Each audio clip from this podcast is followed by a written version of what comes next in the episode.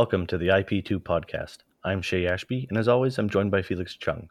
Today we are joined by Chris Smith, also known as Smithel in the online space. Chris is the founder of the Flesh and Common Blood League, which is just kicking off its sixth season. Chris is an active part of the overall Fab community online and is an outspoken Fab dad and overall advocate for accessible games. He is a competitive player. He's won a skirmish as well as participating in callings, battled hardens, and other such events. Thank you so much for joining us.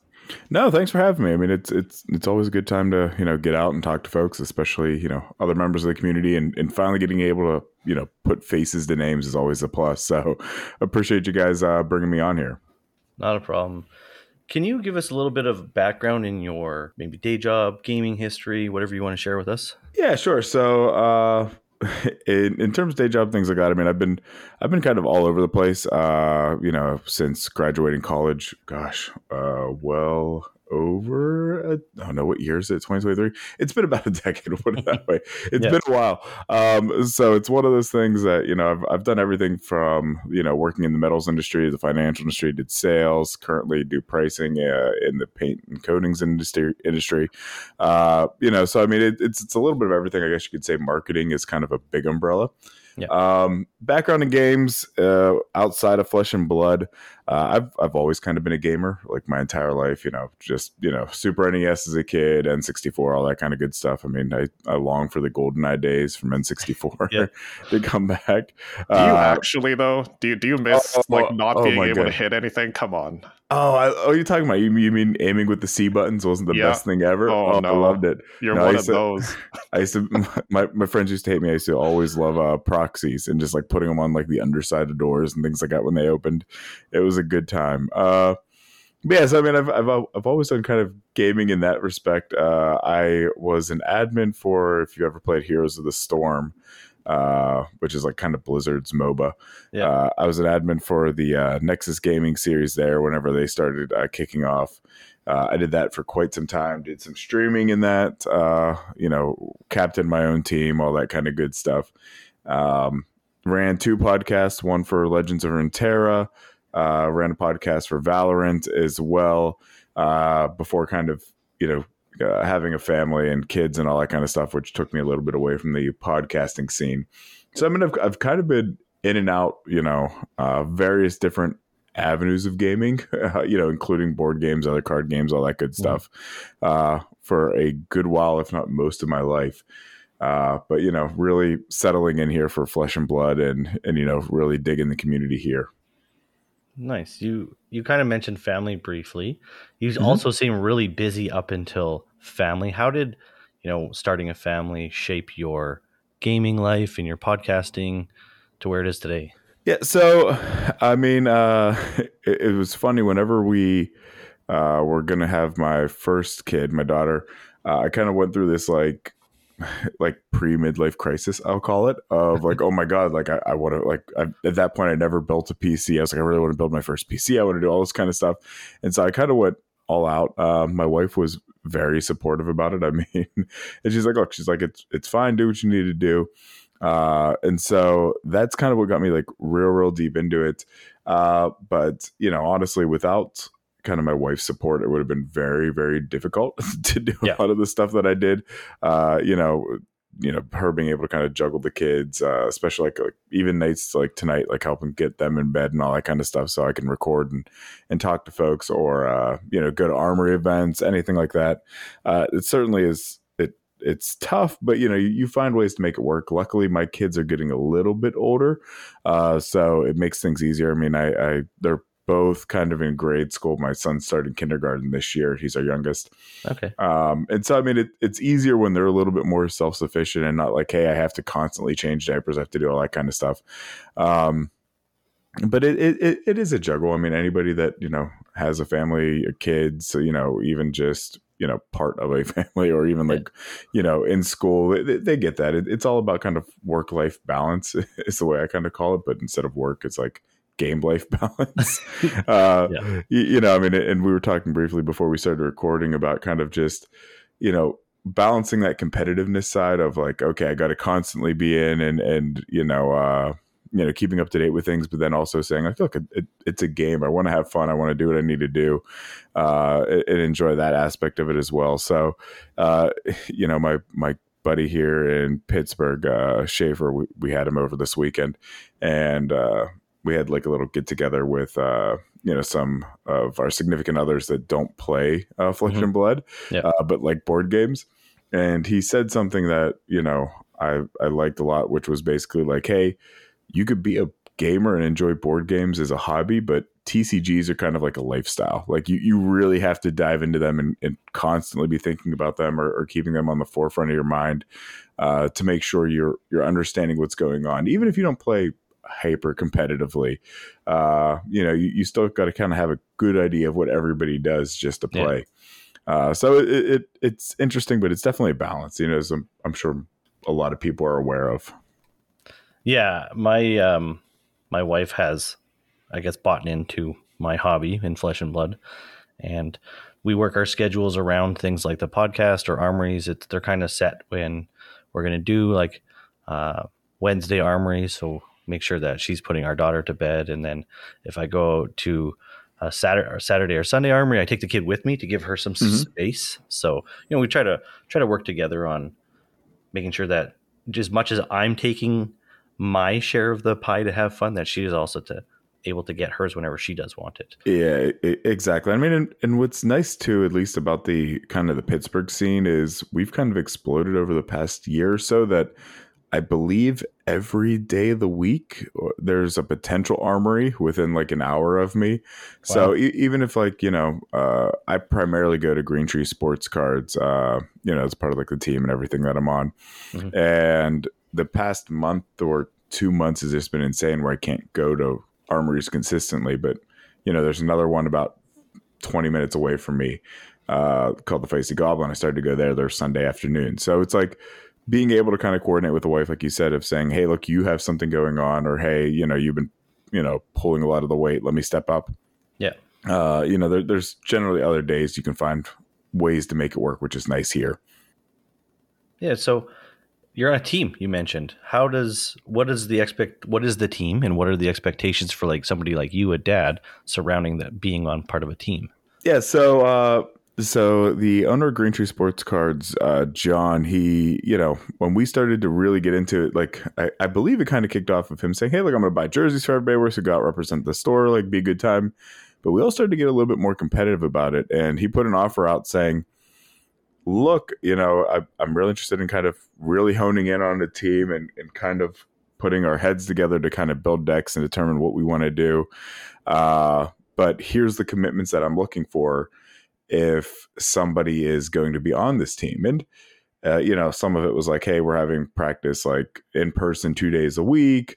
Uh, and, and immediately I messaged him saying, like, oh, John, uh, this, this sounds like something I'd be interested in. I love the idea of it, but being full honest here, I have two kids, I have a wife. I you know the store isn't particularly close to me yep. that i said i can't do an armory and then come out two days a week for in-person practice and things like that uh, you know but i'm happy to like kind of sub in or volunteer if people need it and he said no look he goes well you know i i also want to do like virtual practices for people that can't make it like okay. uh, jeff o uh, is on the team and i don't know if you know him but he does a lot of like uh, you know merch and things like that for like shirt creation all that kind of good right. stuff uh, but he's now he used to be local he's now like in the middle of pennsylvania uh, so you know, he's like, look, for folks that can't make the in person frequently or have other commitments, uh, you know, here's the expectation for like running Talishar, being on for team practices, and how many you know matches we want you to complete in a week, and and all that kind of stuff. And so I was able to kind of do that and balance that out, which is a plus, and it's a great group of guys and uh, all that good stuff. So I mean, it, it's it's definitely commitment a little bit above I'd say the casual end of things. Yeah. But what I like about it is, you know, I, I always tell the group it's if one of us wins, we all kind of win. And yeah. that as long as there's somebody there getting to top eight, you know, if I see that Matt, to me, it's it feels good. It's like, hey, look, that's that's a proud moment for me.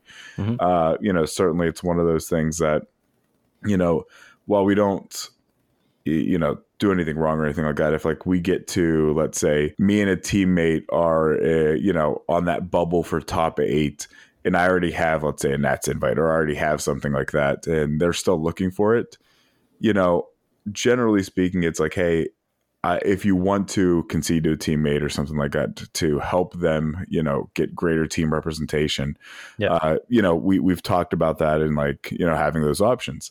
Uh, so it's it, it's kind of good in just trying to find the way to kind of improve everybody uh, in the local scene, just get better. You know, regardless of if they're not on the team or not, uh, like the competitive team, we say. Uh, it's one of those things that we're just constantly trying to look out and trying to make sure that like hey if you're in the pittsburgh scene and you really want to get into it we're going to do everything we can to get you up and running in the game and then get you to whatever level of competitiveness that you want to be. Yeah. uh, so it, it's like i said john's a great guy. It's a it's a really good thing. He's he's a madman with prizing like the, the local events and things like that in pittsburgh. It's it, it's a lot of fun and really really cool. So Nice. uh, yeah it, it's it's great Back about three minutes ago, at the start of that question, you uh, you had talked about being part of a team and sharing in the successes of your teammates. Uh, you, that to me kind of spoke a little bit about being sort of like a dad on a different level for those that don't have children and don't really know what it's about.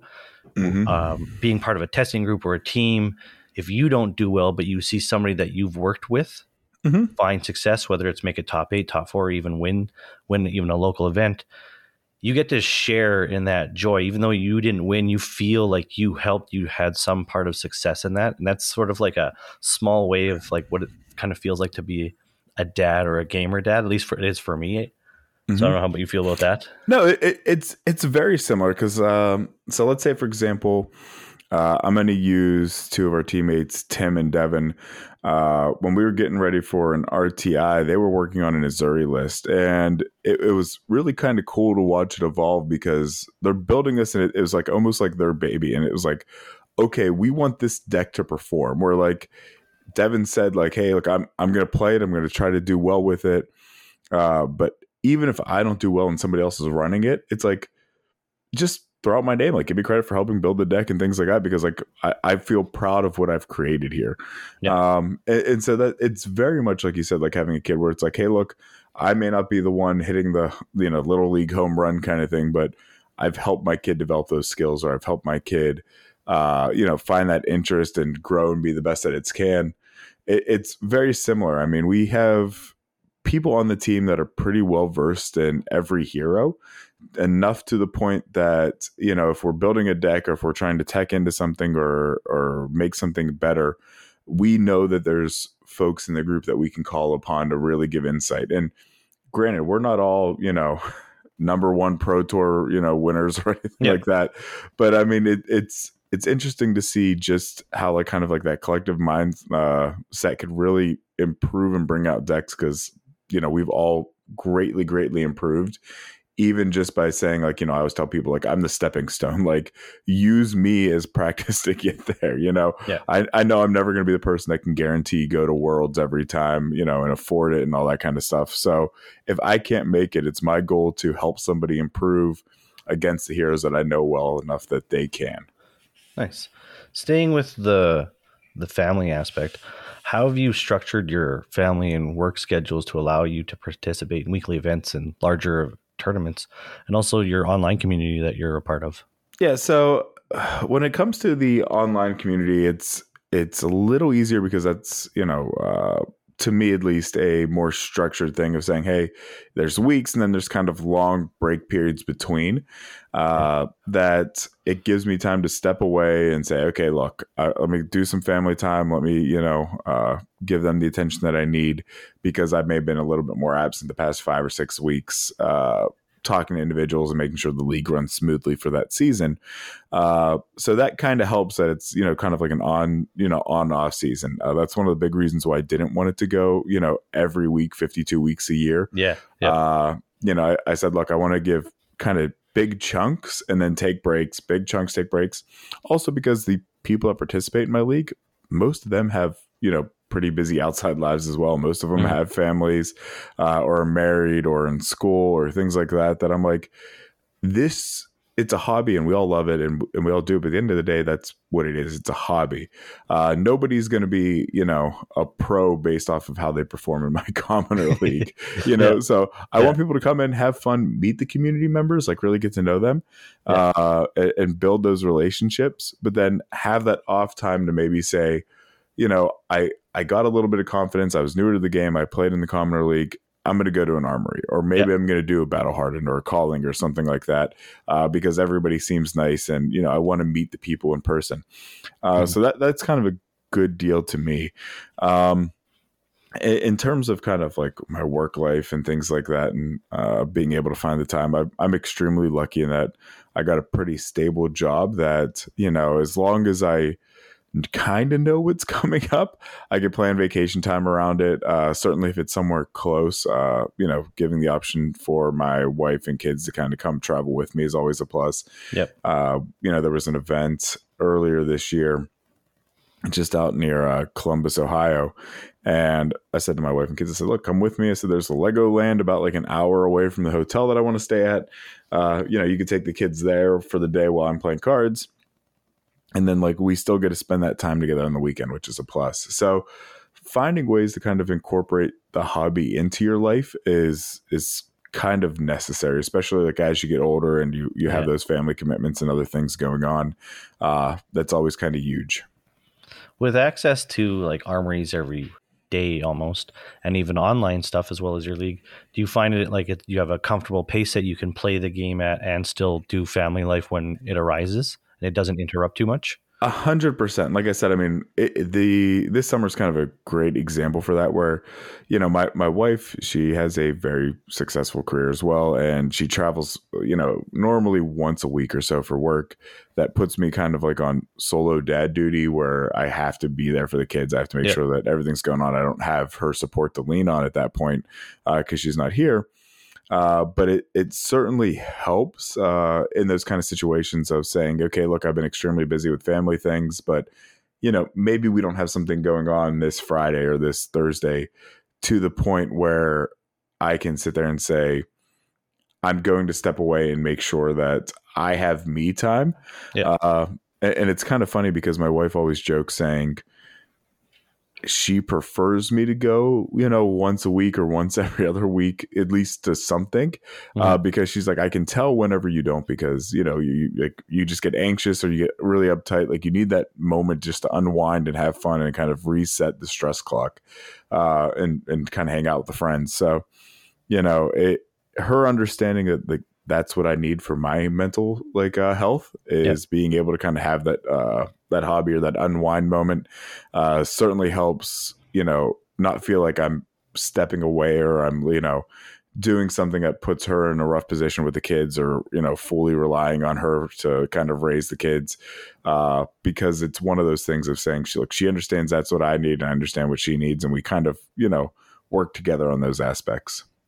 Nice. It's really important, or that's really good that you were able to recognize something like that, that you can both work towards um, each other getting their your time of need because everybody needs their personal me time and whatever facet that is is different for everybody mm-hmm. i spent oh goodness 13 years trying to get my wife to find a hobby mm-hmm. and she finally um, joined an axe throwing league oh cool and you know I, I spent years trying to encourage her to find something to go do. And she could never find the thing that worked for her. And her best friend was like, I'm going to go do this axe throwing league. What do you think? And I'm like, go, go do it. Go try it. And she's like, well, what if I become better than you? I'm like, great, be better than me at axe throwing. That's totally fine. You need your time. You need like, and I find also like, like for my wife in particular, so devoted to the family and the child life that that's all they think about. Mm-hmm. And that also takes a toll on them when they see, you know, you're out having fun and they're always stuck at home.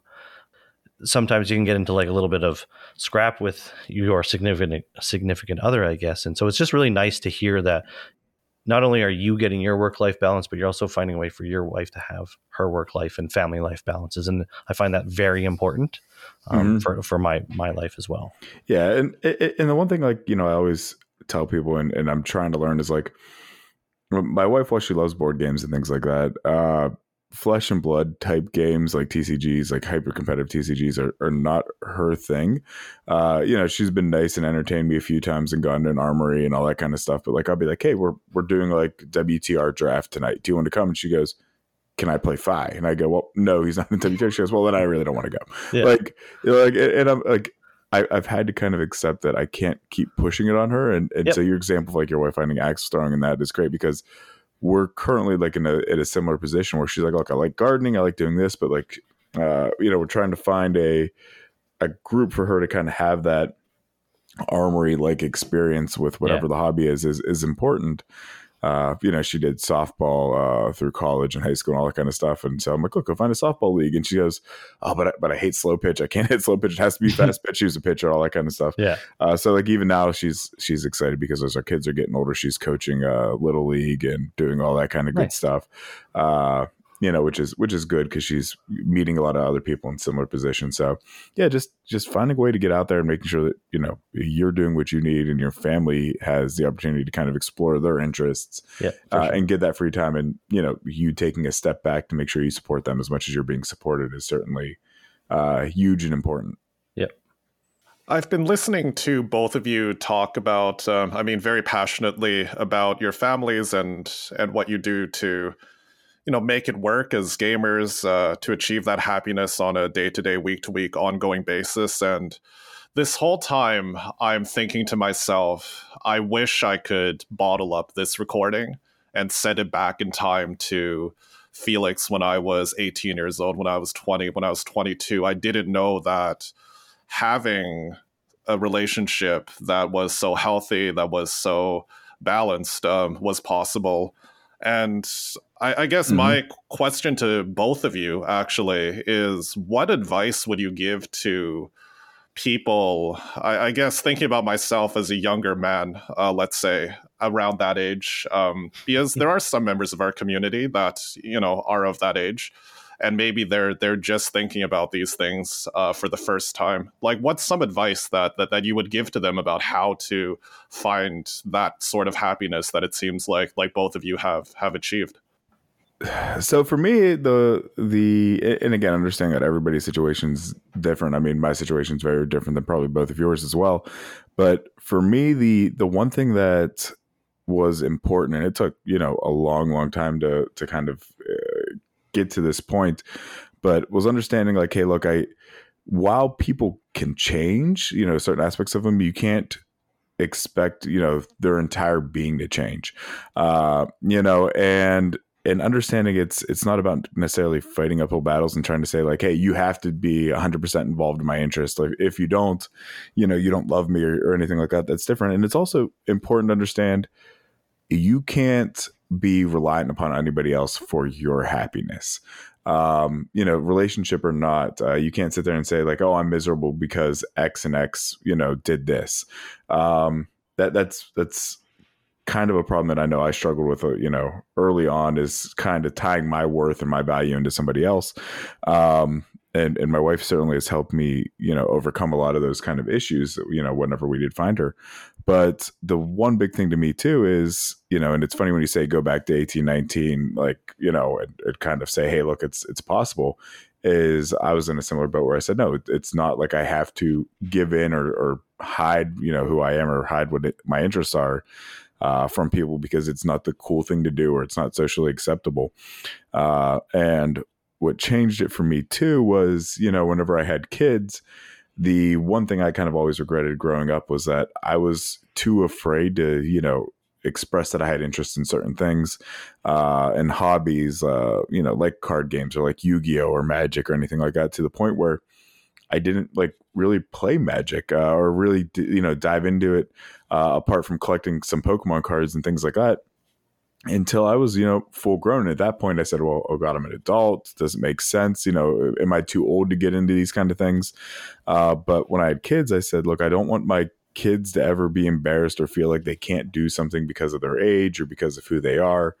Uh, I think it's important that they see that what I'm doing is what makes me happy, regardless of you know, if their friend's dad does it, or if their, you know, their mom does it, or their uncles do it, or anything like that.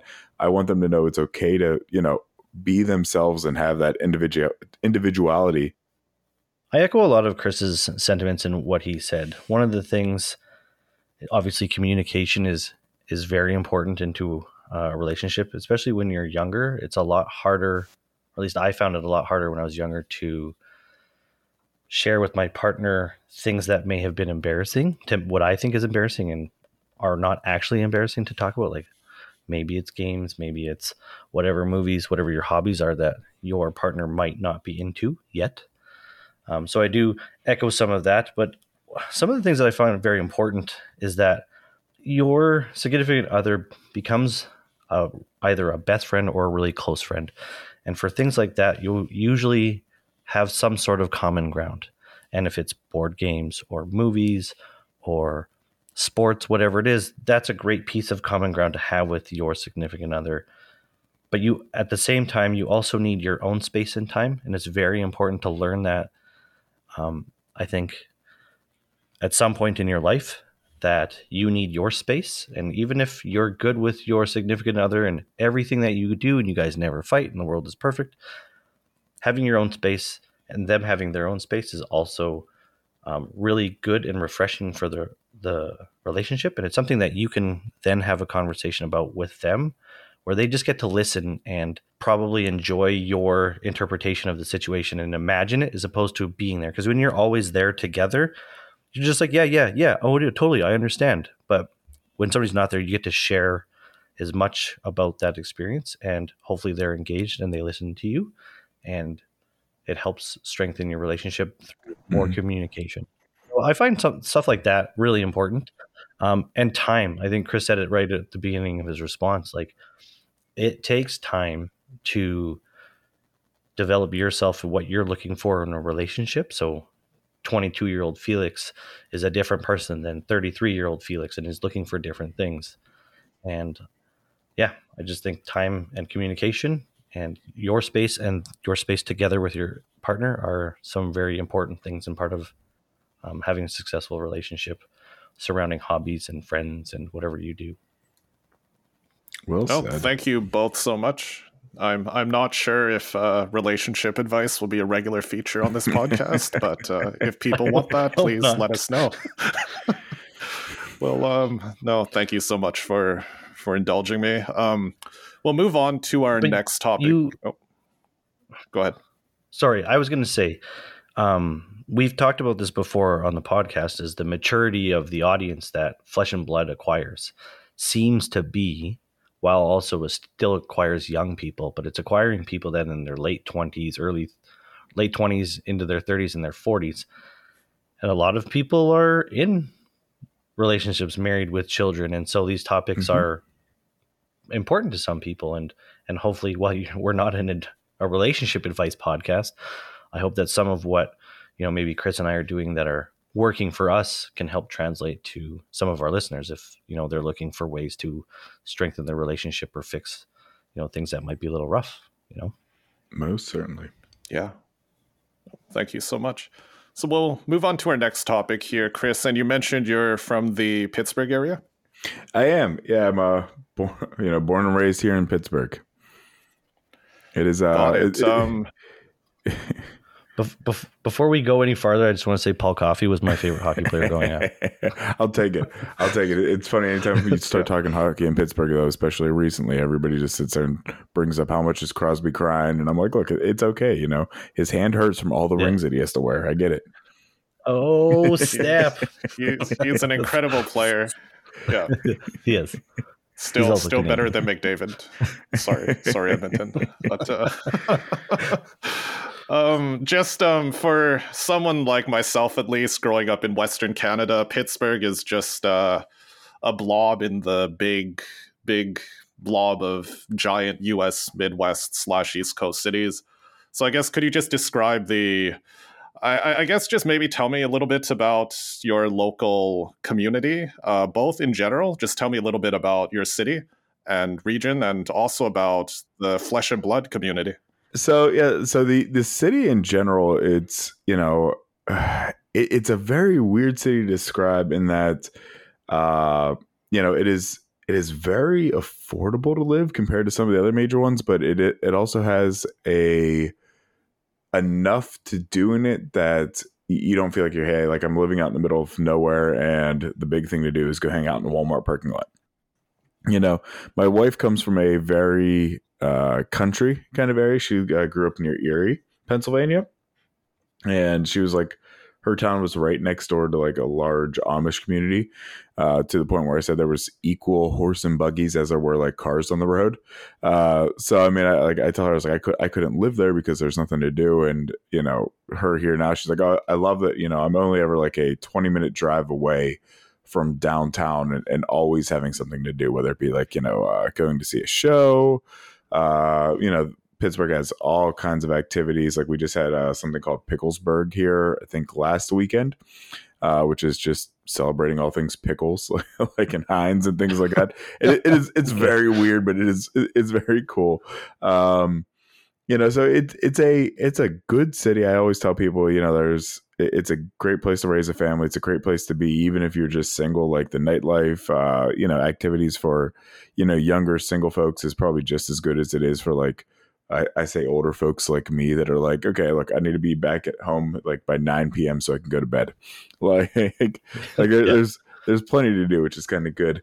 Um, in in terms of you know the the flesh and blood community and things like that, uh, I would say we have probably the you know, and I know I'm a little biased, but have the nicest community uh, around. Uh, and that I think it's one of the things that yeah. drew me into it. And I think Shea, you brought it up saying like Flesh and Blood, it's it, it's unique to other card games and things like that that I've been a part of just due to the demographic that I I tend to see. Um, and so uh, whenever I was kind of starting to get into the game and posting online, uh, an individual, he's you know also big in the you know Twitterverse and Flesh and Blood scene. Uh, his name's Matt. He goes by Sin on Stream and things like that on Twitter. Uh, but he reached out to me and was like, "Hey, look, th- this is going on Green Tree. Come hang out." And you know, it took you know a little bit of time before I felt comfortable enough to go out to an armory. You know, because I felt like, hey, if I mess up, every like I'm going to be ruining the time for everybody else. But I mean, you know, you walk in, everybody's like, "This is your name. How you doing?" Like they they took the time to get to know you, which was absolutely amazing. Uh, to the point where like anytime somebody new comes, we always laugh like they leave like with like one of those thousand count like uh BCW boxes of just bulk. Like, hey, look, what do you need? Like, here's everything to get started. Here's all like my rares and my commons and things like that that I like I don't need. Please build what you want. Um, I mean, heck, we've had people just like open a pack, get like a duplicate of a legendary that they have, and was just like, hey, new guy, here's like an Arcanite skull cap. Like, by all means, like, nice. yeah. here you go, get started. Um, you know, and you know, the, I know one of the things is to like, uh, bringing back Green Tree Sports Cards, John, whenever we were starting to grow, like what makes him successful in his store, in my opinion, is not only does he, you know, run a successful business and, and collect and sell and do all that kind of stuff, but it's somebody that just loves playing the game to the point where whenever like his store started to get you know packed and he couldn't play every week at armories and things like that he was like look i'm putting a bounty out here you know whoever can get another store to have you know events like so I can start playing. Like I'll just give you a box of, I think it was like Uprising or something at the time. Uh, and so we, you know, we all said, okay, like what can we do to get the the community to grow and uh, go above and beyond? But I mean, it, it is, you know, I consider everybody kind of in the Pittsburgh Flesh and Blood scene like kind of like an extended family to me. I mean, when we went to the calling Indianapolis, we rented a house and it was like the best time. I mean, I have a picture that I love on my phone of us all just going out to breakfast, like in our matching jerseys and things like that, just sitting at a yes. table. And it, it is the absolute best. I mean, uh, you know, I, I, always tell people, I said, look, I, I love the game. I love playing the game, but going to these events with that group of people is really what I live for. Uh, you know, I mean, we, we have an inside joke. Uh, when we were coming back from breakfast at the Indianapolis Calling, and people were getting ready to go. Uh, you know, somebody stayed back from breakfast. They woke up late or something like that, and we came back and they were watching a tier list on flavors of ice cream. And we spent no joke 45 minutes arguing about the tier list rankings that they were watching. And, and, and I think more of us remember that from the event than we do our flesh and blood matches or what happened. Yeah. You know, so Those are the best. Yeah, I mean it's it's it's just a blast and, and just a chance to go out and like I said, just spend time with people that share a hobby with you and just, you know, really unwind and and, and get those kind of person person face to face connections. It's incredible to hear you talk about your community with such passion like that because it almost directly mirrors the way Shea and I feel about our community. I mean, even things like going down to a big event and renting a big house together and spending up all night mm-hmm. debating nonsense. And at the end of the day, everyone remembers when all of us rolled out to a hot dog stand and bought like a hundred hot dogs like that's that's the exact same thing so it's it's incredible it it just reminds me yeah there's there's great communities um all over um, the world when it comes to to flesh and blood. And sounds like yours is really really unique and and friendly, um, which is something that we also aspire to be. Do you also have rivalries like we do? Uh, like I, I think of Pittsburgh, I think of Philly. Like, is there that? Is does that also come into play, or any of the other big cities? So, so yeah, we, we like. I mean, we, we kind of do. I mean, like if you're just talking general cities, uh, for Pittsburgh as a whole, certainly like you know Cleveland, Philly, like like all those kind of things are certainly big rivalries. Uh, but like when you're sitting there talking like within flesh and blood, yeah, there's there's a little bit of rivalries between you know even like local uh, players in the scene as well as uh, you know us trying to like just outperform others. Like I know uh, one of the stores that we're really really close with and we do a lot of things with like the pittsburgh store is uh, the realm games that's currently doing like their 20k and all that yeah. Um, yeah. you know while i consider you know them friends and like they do amazing events and great stuff with uh green tree sports cards in the pittsburgh scene it is funny because like when i go there we always like kind of have this feeling of like look we want to perform well in front of those Ohio locals. Like like we want to show like that like we know what we're doing and all that kind of good stuff. So that that's always a uh, a, fun time. But like even it, like you know rivalries when we're talking within the local scene is uh, I very much like love playing warrior and maining warrior and things like that. And uh, again, I'll bring him up again. Matt sent on stream. He is a very good runeblade player and he plays a lot of Briar. And you know we have played i swear every blitz armory we get paired into each other at some point. Uh, and it, has become like he like he's i think posted one time like hey this is the final like the final boss of the the armory and it was me just on my dory deck because like we've played so many times and he has yet to beat me and they've always been close. Uh you know so i mean that, that's like a matchup i always look forward to uh, you know, uh, I like playing against. There's another individual. His name's Vince. He he has a Rhinar deck, uh, and he joined significantly after I joined in the scene. But I, I, said I love playing against him because like it gets better and gets better and gets better. And like we, we just played in the uh, the skirmish this weekend, and he was my last match, and it was probably the best match I've had in a long time. Uh, it came down to him just looking for a reckless swing at the very very end because I was on one yeah. health, and I, I think I killed Classic. him the turn before he drew it. Uh, and so, I mean, uh, there, there's definitely things of like, okay, I'm going to beat this person. Like, uh, you know, we have uh, Andrew Yager, who's a great Kano and a great Katsu player. And I played against his Katsu deck, I think four times or five times before I finally beat it. And it was like the best feeling because I was like, like th- this this sob is sitting here like has my ticket every week and i can't get through it no matter what i bring or what i do. Uh and, and, so finally getting through it's good. And the thing that i like about like and i'm sure you're seeing is probably the same way the way that you talk about them is after matches we very much like here's what you should do or here's how you can get better. It's not a up oh, you lost to me i can't tell you. It was a this was the moment. This is the decision that changed the whole game. Uh and, and yep. we're trying to build each other up and, and kind of improve everybody in that regard, which is really really cool. Yeah, we we definitely share that uh, spirit of uh, of shared learning. How important is that narrative to even someone like yourself, Chris, uh, just enjoying armories and skirmishes and pro quests, having those local rivalries, those those people that are your nemesis when it comes to in, enjoying the game for you? I mean, to me, I, think as long as it's in, in good fun and good nature, I, I, I think it's a great part of the game. Uh, you know, the one thing that I always try to tell people is, uh, you know, we'll get a new person in, and you can tell like if after a week, two, three weeks, they're starting to feel a little discouraged because you know that's maybe three weeks in a row they went zero and three or 0, like one and three or something like that, of like oh my god, I'm just never going to catch up with these folks. Just reminding them like, look, like when I started playing, I don't think I won a single armory event for like three or four months, and then it went like a year without me like top, uh, you know, getting top in it, and then finally getting another one.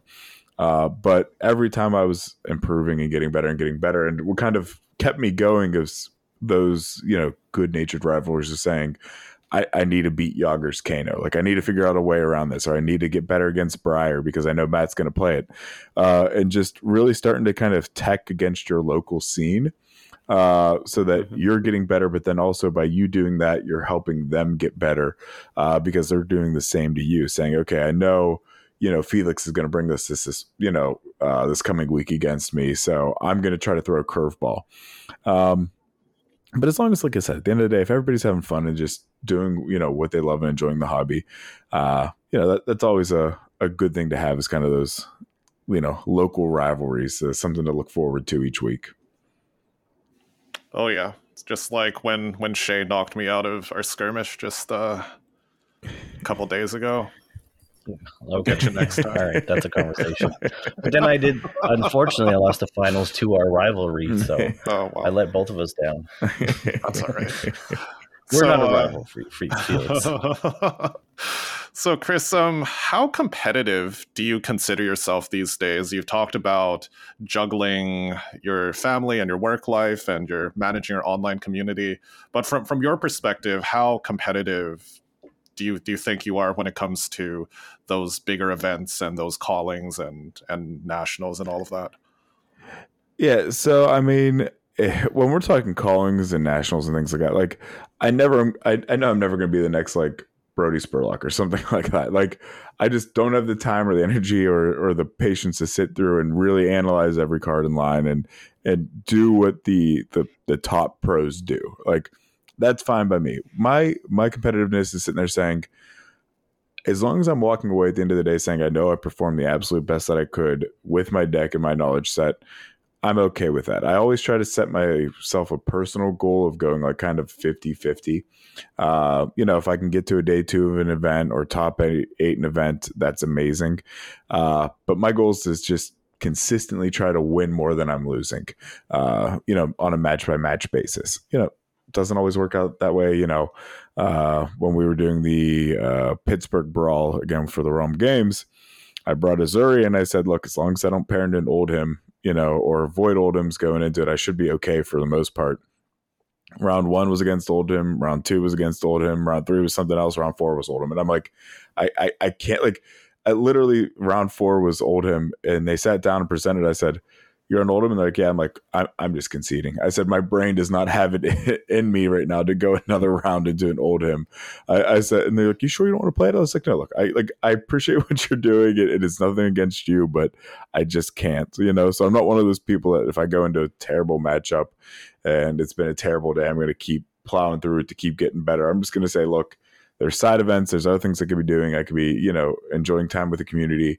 I'm going to do that. Um, so I like I like place myself in the middle. Like I said, when we talk about the team, I like being a part of the team to provide the input. You know, put my brain power to like, kind of to the test and improve personally. But with it being a kind of like I said, you know, one of us wins, all of us wins mentality. To me, my competitiveness is saying, what can I do to make you know, let's say like Pete, you know, do well. Like uh, you know, we we're doing the RTN. He top eight. He's getting into, uh, or he top four. He's going he's going to nationals uh, here in a couple weeks. And I'm saying to me personally, what can I do to make sure Pete performs well in it, or what can I do to make sure Devin performs well in nationals? Like those are the things that are important to me in a competitive scene, uh, more so than being the person that kind of you know crosses the finish line first. Yeah, you touched on a, a little point that I kind of wanted to go over was if you're having a bad day, especially at a major event, I think you've said it. You're like, I'm just not going to play the game. It's your mental health is probably starting to struggle mm-hmm. at that point. So why keep banging your head against the wall? Because we do this for mm-hmm. fun, and um, as ambassadors for the game, uh, like Felix and I, I would imagine you too.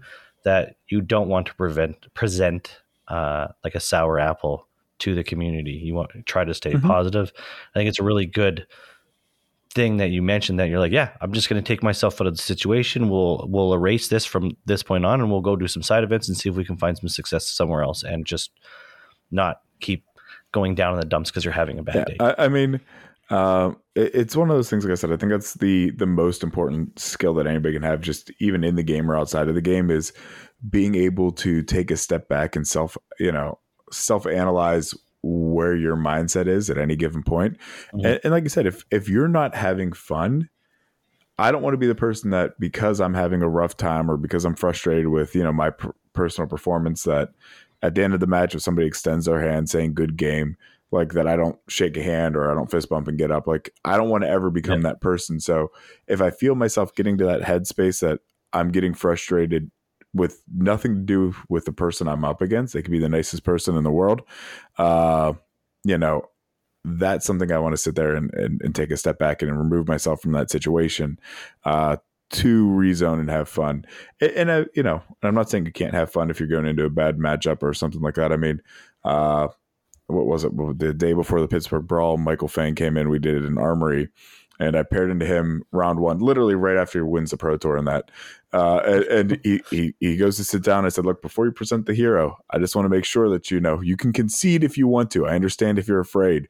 And just having that moment of like joking, like, "Okay, I know I'm I know I'm yeah. going into a loss here." Just based on who it is and it being probably the yeah. best Oldhim player in the world right now, uh, like, but being able to sit there and say, "Look, I'm, I'm going to joke about it, have a good time," and then let them know, like, "Look, it's casual in my mind. I'm sure you know it's casual for you. Uh, and he was super mm-hmm. cool, really, really nice afterwards. Like walked me through saying, "Hey, here's how you could probably perform better into Oldhim," uh, and just building those friendships sometimes is always even more valuable than t- kind of taking the win. Is is being able to walk away saying, "Hey, I learned something," or "I improved," or you know, I built a good relationship with somebody even in the outlook that you described in recognizing what was under your control and what wasn't and just accepting if something happened that was out of your control and led to a bad outcome for you in that you know being paired against Oldhim, something like that to recognize the controllables and not is a fairly mature outlook. And I mean, Chris, is that a skill that you've always had, or is that something that you've developed um, over time? It, it is something that I have developed, and I think everybody can develop. Uh, you know, it, it is something that is is hard to do, and people that can do it with you know no second thought, I, I'm very jealous of. Uh, but I am one of those people that you know I I know I can start kind of going into a downward spiral spiral uh, if I don't find a way to resolve it quickly.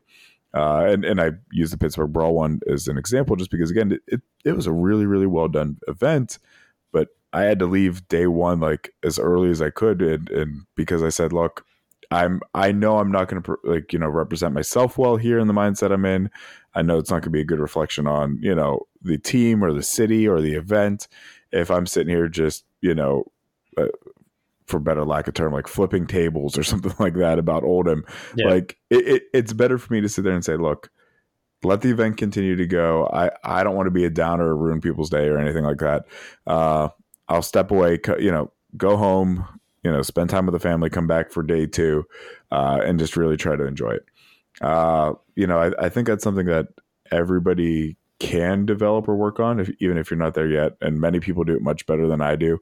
Uh, but yeah, it, it's something that just it is a an acquired skill, and certainly I did not have it uh, at the beginning, especially when I was in my more competitive days with everything. Uh, when I did a lot of Heroes of the Storm and captaining a team, you know, we had consistent practices, and I was not always the the most calm and collected person because I said, "Look, I want to win. I, you know, I'm putting all this time and energy into the team. I, you know, we've drafted, we've recruited people, and you know, certain performance isn't good." And I said, "Look, it's it's a game. People here for fun. We're not all in the same." Mindset or same end goal of what we want to you know get from the hobby so why would i let that drag somebody else down that maybe isn't feeling the same way i am yeah you're you're describing the evolution from results based thinking to I don't know, like process based thinking, I guess. Like people are rewarded based on results. You know, first place at the Pro Tour gets the biggest prize, and second gets a lesser prize, and and so on and so forth. And and that's what we focus on: the winners, the people that got that went undefeated. But we we don't so much talk about the people that could have won but were unlucky or got paired into nothing but Oldhims or anything like that. and it could happen. I'm guilty of sometimes being the Oldhim. Eh. Yeah.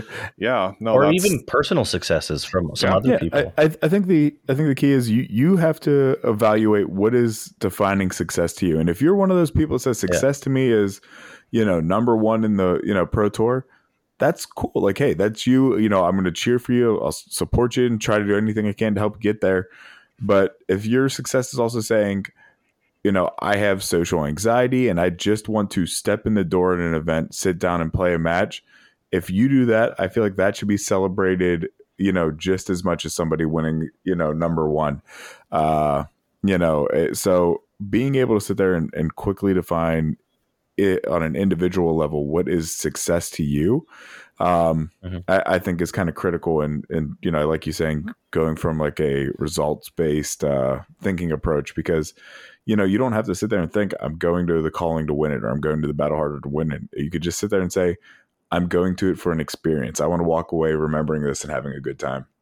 Yeah, no, that's that's really insightful. Thank you. And one other thing that I wanted to ask you, Chris, because you have a lot of experience with gaming is and mm-hmm. I mean you're you're a little bit older you you have a family and and all of that you've you must have seen gaming as a whole change over the decades from when you were growing up playing playing the Super Nintendo and all of that to to now. And I'm just curious from your perspective, what were some of the big changes in the gaming industry from your perspective?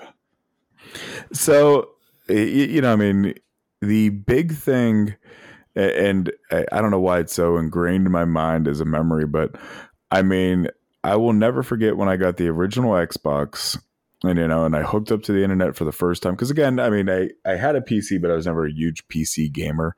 So i mean there there sure may have been some instances of being able to play with people online and things like that. But being able to sit there and you know take an xbox connect it to the internet for the first time and you know boot up halo and just play with people was mind boggling to me. I mean, it was one of those things of like, I just remember people get like the early days of online gaming, people just getting on a mic and just being like, where, where are you all from? Like, like, oh, I'm Pennsylvania. I'm, I'm, I'm from California. And just, that was just madness in my mind.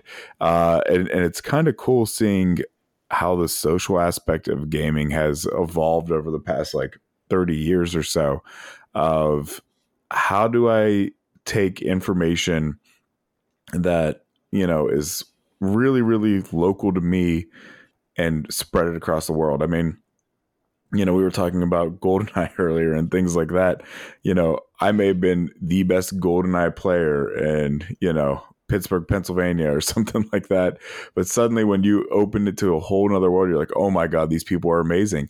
And so, being able to kind of see and adapt and and really learn from other people's strategies and how they view you know a game or view something that you know you love uh, is it was a really really cool thing to see and experience.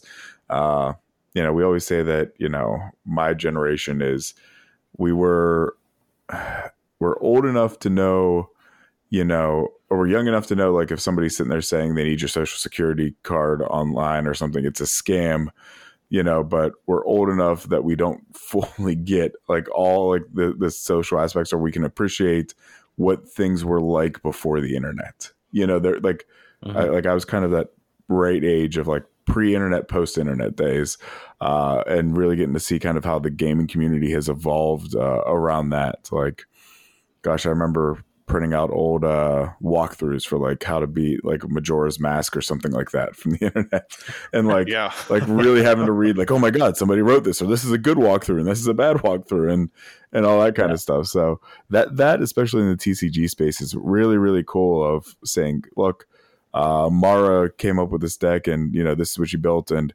everybody looking at it and saying, "It this is the best version," or like, "Hey, this is how I would change it for my local scene," uh, is is is really really kind of cool to see. Yeah, even the I don't know what the right word is, like the normalization of gaming as a hobby over the last 10 years or 15 years or however long has mm-hmm. been pretty pretty cool to see because I, I remember some of the advertisements for Nintendo systems and Sega in, in the 90s and it was this edgy kid stuff like shh don't want your parents to see this or you know mm-hmm. still a, almost like it was shameful to be or it was something that your parents wouldn't approve of but now it's a it's a great family hobby potentially it's something that people of any gender or age or ability could get into there's there's something for you no matter what genre you're interested in um yeah it's it's that that accessibility as well that has really changed yeah, I, I, will say the one the one thing I always joke about that gives me hope for the future is like uh, now that my daughter's in school and things like that, just seeing how accepting kids are these days of like like you said the gaming like hobby or gaming space or just really anything. Uh, and I'm sure it's not universal everywhere, but it certainly is here, which is nice. It's it's really refreshing because, like you said, growing up, many of us felt like we had to hide these kind of interests because it wasn't the cool thing to do. Um, you know, and just seeing people be like, look, I, you know, I play Minecraft or like I collect Pokemon cards. Like we gave, uh, this year for Halloween, uh, we got those like Halabu packs or whatever for the ho- like the uh, Pokemon cards that were like four or five cards or whatever. They're all like go theme. Oh yeah, I've seen those. And it was like yeah. yeah. Like we were like the coolest house on the street. Like kids were running like, oh my god, it's Pokemon. And I'm like, I'm like, as a kid, I would have loved this but like I would have felt like I couldn't express how cool that was outside of like my like really close two or three friends at the time. Yeah. Uh, so like that that was really really fun to see is like seeing the you know the gaming as a hobby being a lot more widely embraced and accepted. Uh, you know, just in mainstream culture. Speaking of gaming and family, is that something that's important for you to share with your children. Um, you mentioned earlier that your wife uh, plays board games. Is this something that you're looking forward to that you want to pass on to the next generation? Yeah, so uh, it, it is certainly something that I'm hoping my kids take a big interest in. Uh, they, you know, I buy Pokemon cards and things like that for them. They they have their own little binders and like they trade based exclusively on which ones are cute. Like they don't care about rarity or anything yeah. like that. Yeah. But uh, you know, we we definitely try to expose it to them in, in trying to say like, look, we love board games or I love trading card games. You know, I don't lie. Like if I say, hey, it's Tuesday, I'm going out. It's like you know, game night. They understand what I'm doing. They always come back and say, "Hey, did you win anything? What did you get?" And I get to show off like, "Hey, the cool stuff from yeah. the prize packs." I give them, and I know people are like, "Oh my god, Flesh and Blood, the art's so grotesque." I'm like, "Look, it it, he's a five year old. He doesn't understand what's going on. He's just like, oh, look at this card. And yeah. It's like on the floor two seconds later. So, I mean, it, it's one of those things that I'm like, I, I just want to be open with them about you know the hobby. That way they know if they like it. Look, there's a resource for it. If they don't, that's fine too. Uh, you know, I, I want them to be able to fully branch into whatever they have an interest in, uh, but also not hide that it's perfectly acceptable if they do something that isn't, you know, like I said, seen as cool, you know, because I'd support yeah. them. So, yeah, I mean, I, I, I definitely think it's, you know, a, a good dream or hope of mine is that my kids get into gaming in some sort, whether it be board games, trading card games, video games. Just that way, it's something I can share and connect with them on. Yeah, I'm in the same boat. My daughter has very little interest in all of those three things board games, card games, and mm-hmm. video games. We've gotten to dabble a little bit. Um, occasionally, she'll ask me if I want to play Super Mario mm-hmm. Kart. And I think for her right now, it's primarily just she just wants to engage with her yeah. father. She doesn't actually care what it is that we're doing because I'll often ask her if she wants to play Keyforge or we're starting to play Crokinole, and she's like, "Yeah, sure," but I, she's not interested yeah. in that. She just wants to spend time with her dad, and I can appreciate that. Um, she's eight, so I take her to armories with me. It's one of the ways that I give my wife some space um, so she can have some alone time to do whatever she wants to do, puzzle or listen to audiobooks. And by taking my daughter to two game stores to to you know engage in flesh and blood, she well, I guess not really engage flesh and blood. She just kind of comes for snacks, honestly. Um, and she brings her crafts. Um, but you know, I'm hoping that one day that she'll just be like, "Hey, Dad, I want to try this, or I want to." Mm-hmm you know, try Pokemon. I see other kids playing Pokemon that are younger than me. Um, she's currently not interested in it, and, that, and like you, it's okay. the The hope and the dream is there, um, and all I do is just kind of keep trying to provide an outlet yep. for her to attempt it if she wants to do it. Um, and then one of the things that I also do is I actually don't open. I try not to open my prize packs, even though I'm like a kid sometimes. I bring them home for her, and she's usually in bed a lot of the times during school. Um, so I leave them on the table for her to open up the packs mm-hmm. in the mm-hmm. morning because she gets up before I do. And she's pretty funny because she'll just open the mm-hmm. packs. Mm-hmm. Uh, and that's it. She just opens. Them. She doesn't even look at them. Uh, she used to look at them and look for the shiny ones because those were the rare mm-hmm. ones, even though there might be like a majestic hiding behind the rainbow foil or something like that. Mm-hmm. So she, you know, I have a little bit of engagement with her um, in the flesh and blood world, and we have tons of board games that are kid kid centric that we try and pull out every now and then to kind of help engage with her. Even more so, just with reading and math also. It's a it's a fun way to engage in the academic side uh, if people hadn't really thought of that but it's kind of my experience with my daughter. Um, and we're always just trying to you know show her the next thing and hopefully she'll get it, uh, excited about it with us. And if she doesn't that's okay you know that sounds good. And like I said, I mean, it's funny because you said your daughter's eight, my daughter is seven, so they're very similar in, in terms of that. But yeah, I mean, I, I, I, get it. Yeah, she has she has zero interest, but I have not brought her to an armory yet. But I she has stopped by at a couple events that like I participated in just to to kind of see what they look like, which is kind of cool. So I mean, it, it, but like you said, it's it's just really getting to spend time with them, and you know, for them to spend time with yeah. you. So you know, any outlet like that is for is definitely a win. Yeah, when she comes with me, it's mostly about like um uh, for her is coloring and doing crafts and getting you know like a bag of chips and some juice or something mm-hmm. like that. So she does. She finds she's really good. She finds a way to occupy herself, so she's not sitting there bored and she's not bothering me. Um, yeah, so mm-hmm. we get to and she gets to meet the people of the community and which I think is very important aspect for socializing my kid, getting to talk to people and um, I make her go get her snacks. So she goes up to the uh, cat cash register and she takes my card and she buys her own snacks. Yep. So just, an, just another aspect of trying to like introduce the community to children because there are some younger people as well as uh, getting to, like I said, getting to socialize my kid because it's very important uh, to me as a parent that my kid can interact with strangers. Hundred percent. And this is a very safe environment to do. Hundred percent. hundred percent. Let's uh let's talk a little bit about the Flesh and Common Blood League. Can you mm-hmm. just give me your introduction to the league? Yeah, sure. So the the whole idea of the league came around because whenever I was starting to look into this, uh, the game as a whole, uh, you know, I, I, was looking into CC, looking into Blitz, uh, you know, and I said, look, I don't, I don't have a lot of the cards that I need to play, uh, nor do I feel comfortable in kind of playing the the game at a competitive level.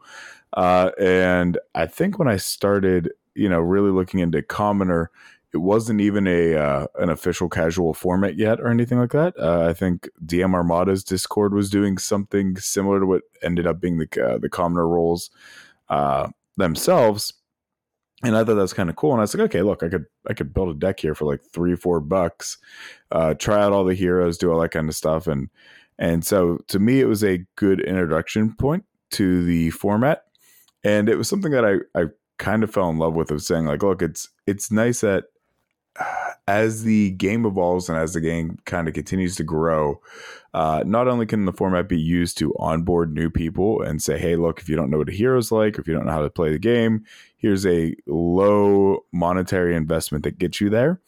Uh, and then if you don't like it, hey, you don't have to keep playing or anything like that. But if you love it, uh, you could either continue to use the format to try out new heroes and get a feel of maybe what heroes you like, uh, or you can use the format to sit there and say, I really love the hero I'm playing. How do I take this commoner deck and evolve it into a blitz? And how do I take blitz and evolve it to CC? Uh, so the the format as a whole, I think, provides avenues for uh, individuals of all different kinds of background and experience of the game and all that to find something in it. Uh, I know not everybody loves Commoner, and I'm perfectly okay with that. A lot of, again, if people are saying it's not competitive enough or if it's not CC, I get it. It's not for you. I'm not trying to force it to be for you or make you love it. Uh, to me, it was saying, hey, look, when I was trying to start to learn to play the game, I needed an outlet and an avenue to do it. You know, this was my solution is is asking was anybody else interested? And then, you know, as I've started to hear more about it, I said, okay, look, we'll put something together uh, and see if we can get you know more like-minded people into it. And it and it kind of took off. And I said, look, as long as I get enough people to you know, kind of fire off the league. You know, my, my goal is always about 20 per 20 people per season. Certainly if I get more, that's great. If I get a little under, that's also fine. Uh, but to me, it's saying, Hey, I just, I wanted to have a strong community feel or community focus first. Uh, and so if it's just, you know, two or three people, you know, while I, it's not that I don't appreciate them, it's saying it's kind of defeating the purpose. Uh, so if it gets to the point where the community says, look, we don't want to play Commoner, we don't like the league, I'll happily step away from it and, and go with what the community likes. But if there's still a good group of folks that say, hey, I enjoy it, I enjoy the people that I get to play with and, and talk to and just play the game, especially because some people may not have a local scene or people may not be able to play commoner or say, hey, look, my local scene only does CC uh, and I'm not a CC fan. Having that outlet uh, or avenue available, I think, is is important, and so I just try to make sure that it's there and ready to be utilized if people need it. Yeah, let's expand on that a little bit because we've spent a lot of time talking about how passionate you are about your local community in Pittsburgh and how great it is. But th- this league that we're talking about here is an online league. I'm just curious, why did you start it as an online league and not just focus on should I say, your strength or your main focus of your locals community? Why why do you feel the the responsibility to look after those people that may not have a local scene or anything like that? The reason why I wanted to focus it online, uh, and it's funny that you said like, "Hey, look after those people," is because at one point I was quote unquote those people. Um, before I, you know, found Green Tree Sports Cards, that kind of got me started in it. Uh, I didn't know. Like I, I, asked the local store that was uh, open here at the time if they play Flesh and Blood. No, they don't. Uh, I checked another store that was close by. They didn't have a community, so I said, "Look, I, I really like this game, but I have nowhere to play it." Um, I tried a couple different online armories at the time. Uh, most of them were CC focused. It was right around the Starvo era, uh, and I jumped in. I was like, "Well, this is no fun for me, uh, so let me get out of this." Uh, and and like I said uh, a little bit ago, I said you know I put the feeler out there saying, hey, look, would anybody be interested in this format? Uh, if so, I'll put something together. I'll run it. And we got a, a large calling, especially initially, of folks saying, you know, there's nowhere for me to play this game, but it seems interested, and I want to learn, but I don't want to be a burden.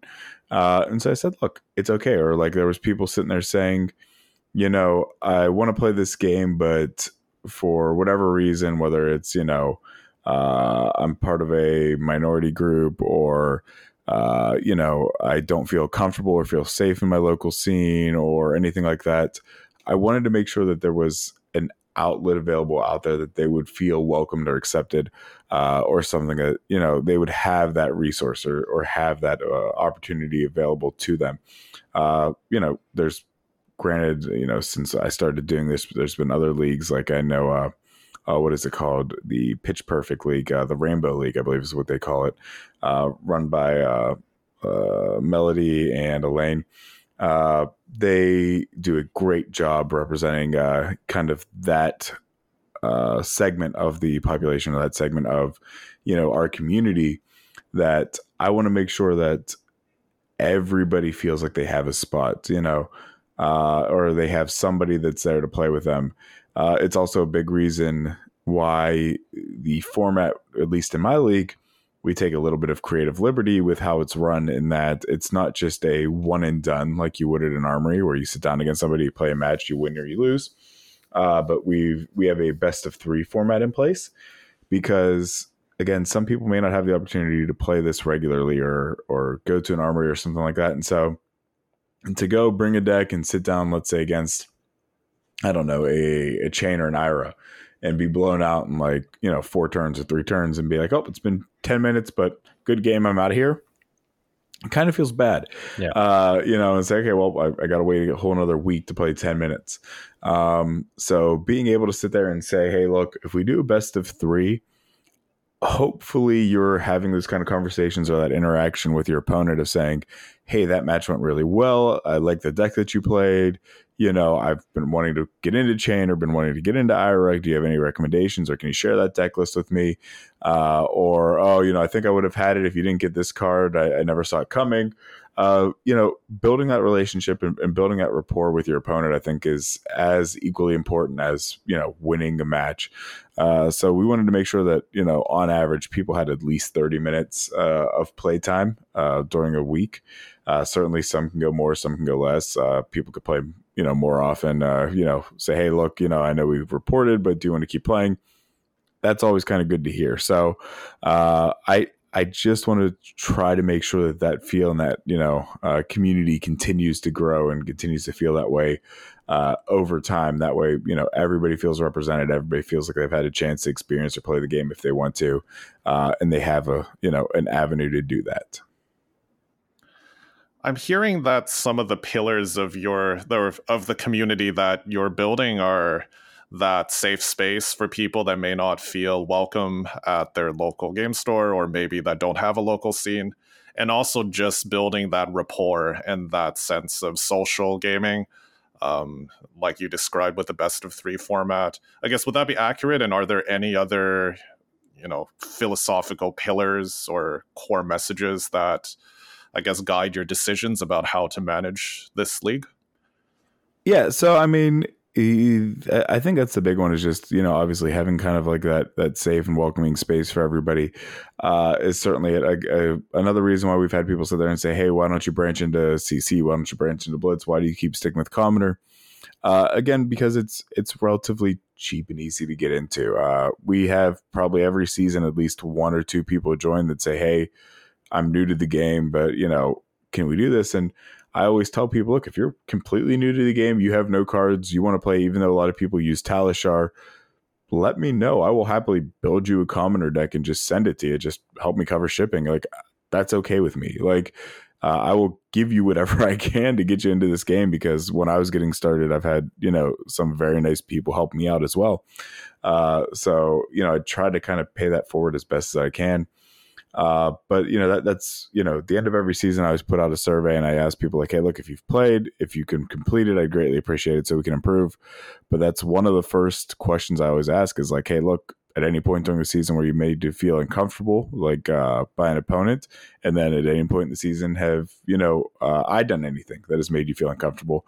Uh, because again, I may do something that I'm not aware of, and you know certainly I just want to to know if that's the case. So I can always improve and grow as a person. Uh, luckily, we've had no major incidents uh, in all six seasons. You know, knock on wood. Uh, we did have one minor uh, situation that popped up where uh, you know somebody did. Uh, use a an incorrect pronoun. They they certainly weren't trying to be malicious or anything like that with it, but it did come off incorrectly. And you know, at the end of it, you know, both of the two individuals were able to kind of uh, come to a conclusion and you know resolve it in a way that they both were okay with, uh, and they both continued to play the the remainder of the season, which made me feel good about it. So because I I said, look, you know, this person was new to the league, and I said to them, look, I I don't want you to feel like you know this is an accurate representation of what you're going to face.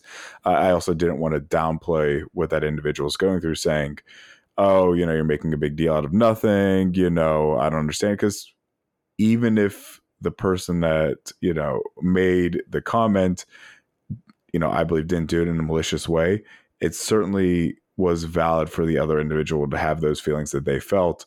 Uh, so i wanted to make sure like they understood i understood where they were coming from and i want to do what i can to make them feel comfortable and safe and the have the ability to continue playing if that is what they wanted to do.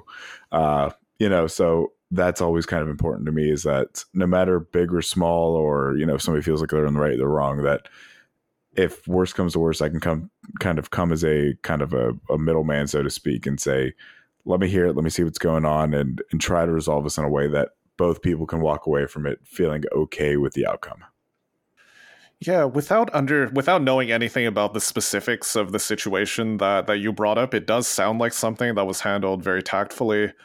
Um, I mean, when you, anytime I think about any sort of online community, I'm sure you can appreciate my my mind goes to dealing with bad actors, dealing with trolls, and it's it's a sad reality sometimes. Uh, you know, as the community grows, um, no matter what percentage of people you believe maybe bad actors 1% 0.1% we're going to run into them mm-hmm. and mm-hmm. in person dealing with it i i hope that having to look someone like myself and Shea in the eye and maybe we hopefully we'd be able to handle it uh, internally versus yeah uh, versus something online is that something that worries mm-hmm. you as your community grows it, it does. I mean, I, I think anybody that has an online community, uh, even though mine's kind of small fry compared to like let's say like DM Armadas or somebody like that that's huge in the community,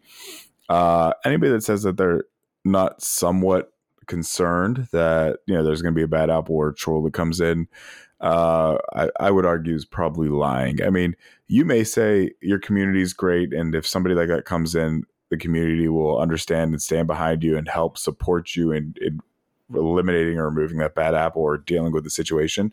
And that all may be true, but it's never a a blemish that you want in your community, no matter how short it may have been. Uh, so it, it is always a concern of mine is that you know we will have somebody join that's just going to cause problems. Um, luckily, like I said, we haven't had that happen yet, but I do have a uh, belief at this point that the majority of my community is, are repeat uh, participants at this point. That when a new player joins, um, I feel pretty confident in being able to point them to various individuals, saying, if you have questions, go to Capullo or go to Tom from Big Tom uh, Big Book Club. Uh, you know, these people have been here since day one. I know that you know they share similar values to myself. Uh, that if I'm not on or if I can't handle it, even though they're not mods of the of the uh, league in any uh, any way, uh, I can trust them because of the seasons that we've played together and participated together uh, to make sure that they're going to be able to kind of do that. So it, it, it's definitely a concern, but at, at a certain point, you just got to have faith in the community and you got to have faith that you know if something like that pops up uh, everybody will be able to be matured enough to to handle it in a in a respectful way, uh, or trust that I'm going to kind of put an end to it before it gets too far out of hand. Uh, you know, and if, if I ever fail to do that, I always tell people, please call me out on it. Like, don't feel like you can't say, Chris, you handled that incorrectly, or Chris, what you did there, I, you know, I take offense to. Uh, that that's not going to hurt my feelings. That's something I need to learn from.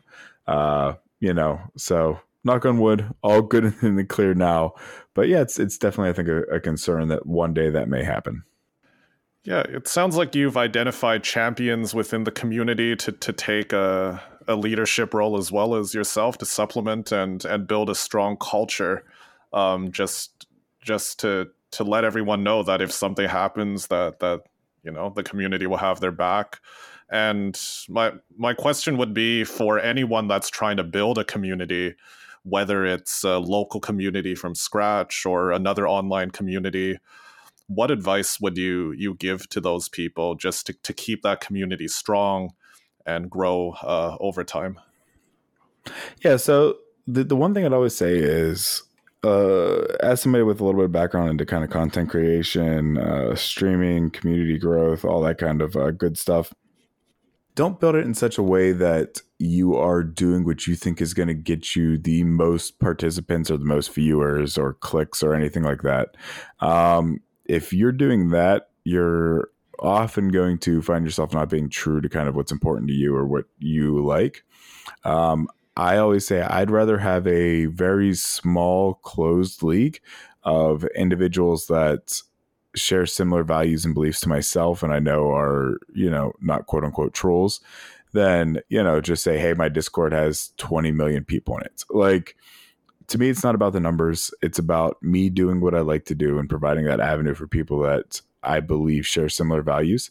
So anybody that is kind of starting a league or starting, you know, a podcast or starting, you know, to stream or anything like that, do what you love first and even if you're the only one on camera, you're the only one doing it, talk like like learning to build that habit of talking to yourself like somebody is watching or somebody is participating uh, is huge. Um, you know, you may have a league of only five people to start or six people to start. Don't think that that's a failure. Consider it like, okay, look, we got six people. Let's make this good.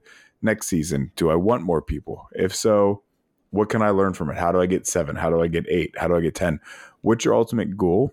And recognize the small uh, improvements and the small victories you have along the way. Uh, you know, nobody went from zero viewers to a million viewers overnight, or you know, uh, you know, there, there's always some work or something behind the scenes that you have to put into it, and so just being able to recognize those small victories along the way is is kind of always huge. You mentioned long term goals. Do you have any particular long term goals for for your league? um, I would love, you know, and uh, you know, I think everybody that's kind of a, and I don't view myself as one, but some people do, a quote unquote content creator uh, for the uh, Flesh and Blood community is to get a spoiler. I always joke I want the commonest, junkiest spoiler preview that they ever come out with. Uh, you know, because I, I think that would be kind of fun to do is, is something with the league of being like, hey, look, here's put a bounty on it, being like, look, whoever wins the most games with this, you know, junky common spoiled card gets a certain prize at the end or something like that. Uh, that that's always been, you know, kind of my goal is to, to give me a junky warrior or not even warrior, just like a junky common spoiler uh, that, you know, you think is only useful in very, very specific situations. Uh, you know, that that's my personal long-term goal. Uh, other than that, it's just really just trying to to have somewhere that like people are just having fun and just enjoying each other and, and playing the game. Uh, as long as that's going on, I'm happy. That's uh, it's a really admirable admirable goal, and fingers crossed that you get a, a real junky spoiler that people will struggle to to fit in their deck. yeah. Oh, just last question about the league here. Um, what is your favorite memory? Something that, that you can share to inspire others or something just to to give me a good mental picture of what this league is all about? My favorite memory i think that i have um uh, we'll, we'll use two. So we did and it's not common or related believe it or not the one but i did a mini between the uh between seasons uh tournament uh of saying hey look i want people to play something and you know whoever wins i i commissioned a alter from andromeda altars. I said look whatever the hero is that wins i'll, I'll get it commissioned out and i will uh, send it your way. And tom uh, again his podcast and everything big boss book club uh, he's a regular in the league. He ended up winning it in the uk uh, and so being able to get that done and send it to him was was kind of a fun thing because uh, I would always give him hell for playing Oldhim. I hate Oldhim in the worst way, and I think he just needs to go for everything. Uh, but he knew that, too. you hate Oldhim. Because everybody does. I, I, honestly would have had no problem with old. I honestly would have had no problem with Oldhim in CC if it wasn't for that stupid crown. But uh, that's another story. Yeah. But I mean, it, like, so he won it, and like, you know, for a while, like he was rubbing it in my face, like, oh, like you know, oh, it's gonna be, it's gonna be. And so when he got it, I, I was like, ah, oh, I was like, I hate, I have to give this to him. But uh, being able to kind of give that to him and have like have a little celebration with him, uh, even though it was something I didn't like, uh, was rough. Um, also, whenever I was getting started, you know, I, I I reached out to uh, some folks and was able to at the very very beginning uh, get all kinds of support from the community, which was huge. Like I got Quiver Time to donate, I had Ultra Pro donate prizing sometimes.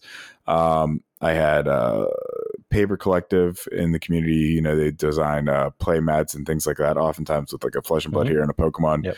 Uh, they designed a an exclusive play mat for season two uh, for our champion uh, there, which was really really cool of them. So as a collective over like a overarching thing that I'm always amazed and floored by is people saying like, "Hey, I, I like what you guys are doing with the league. I want to support it, even if it's small in, in any way." That's always kind of cool to me. Is saying because somebody saying, "Look, I, I see what you're doing. I I see the vision behind it, and I appreciate what you're trying to do for it. Let me help support." Uh, that that's always just a huge, huge like kind of plus to me. And something I'm always quite proud of is that people see what we're doing and they like it uh, and want to give back to other communities just out of you know other members of the community just out of the goodness of their heart. So uh, i'm always extremely grateful for everybody in the past and future that have you know helped in any way with that.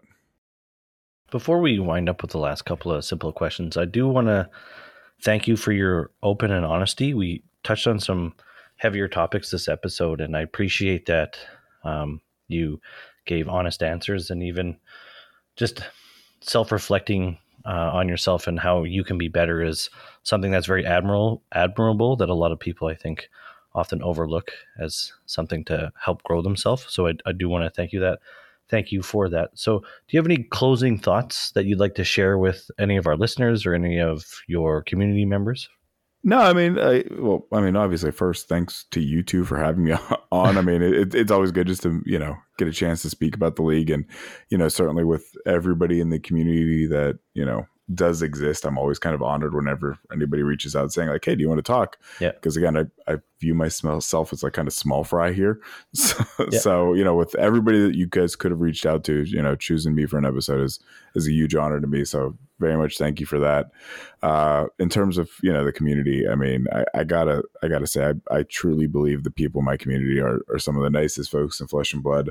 Uh, you know, huge shout out to people like Capullo. He donates, uh, I believe, every season since it started. A set of the the uh, the heralds he donates. He donates to Nice. good deeds. Um, Tom's been an amazing member of the community, uh, helping people get started. Uh, people like John from uh, Green Tree Sports Cards in the past have donated uh, just boxes of product uh, to give away and, and things like that. So, I mean, uh, I'm very proud of the community that we built, the people that are in it.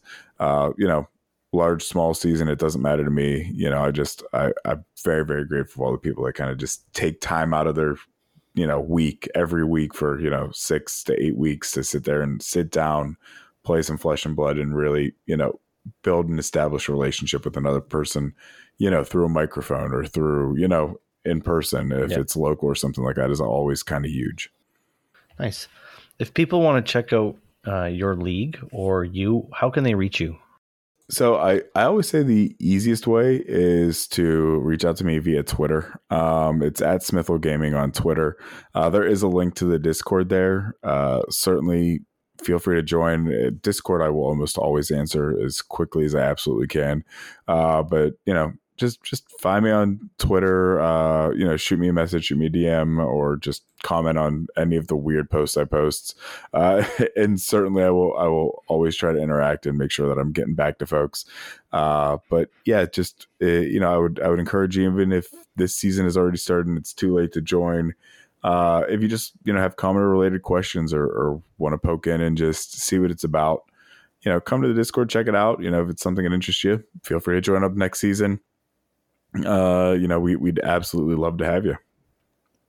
All right. Thank you so much once again. And for the IP2 podcast, you can find Shea and I on YouTube at IP2 Podcast, on Twitter at IP2 Podcast, on Mastodon, IP2 Podcast at rathe.social. Thank you.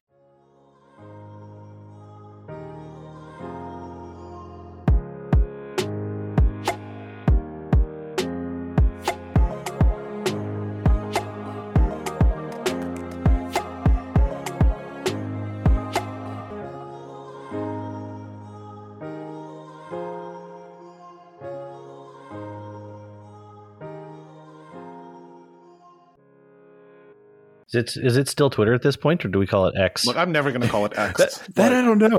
it, it, it's so stupid. as soon Like, as even when you're on it, like you'll still like type something. I'll be like, hit It still a says tweet, Twitter. and I'm like, how's it not Twitter? But I'm still sending a tweet. like,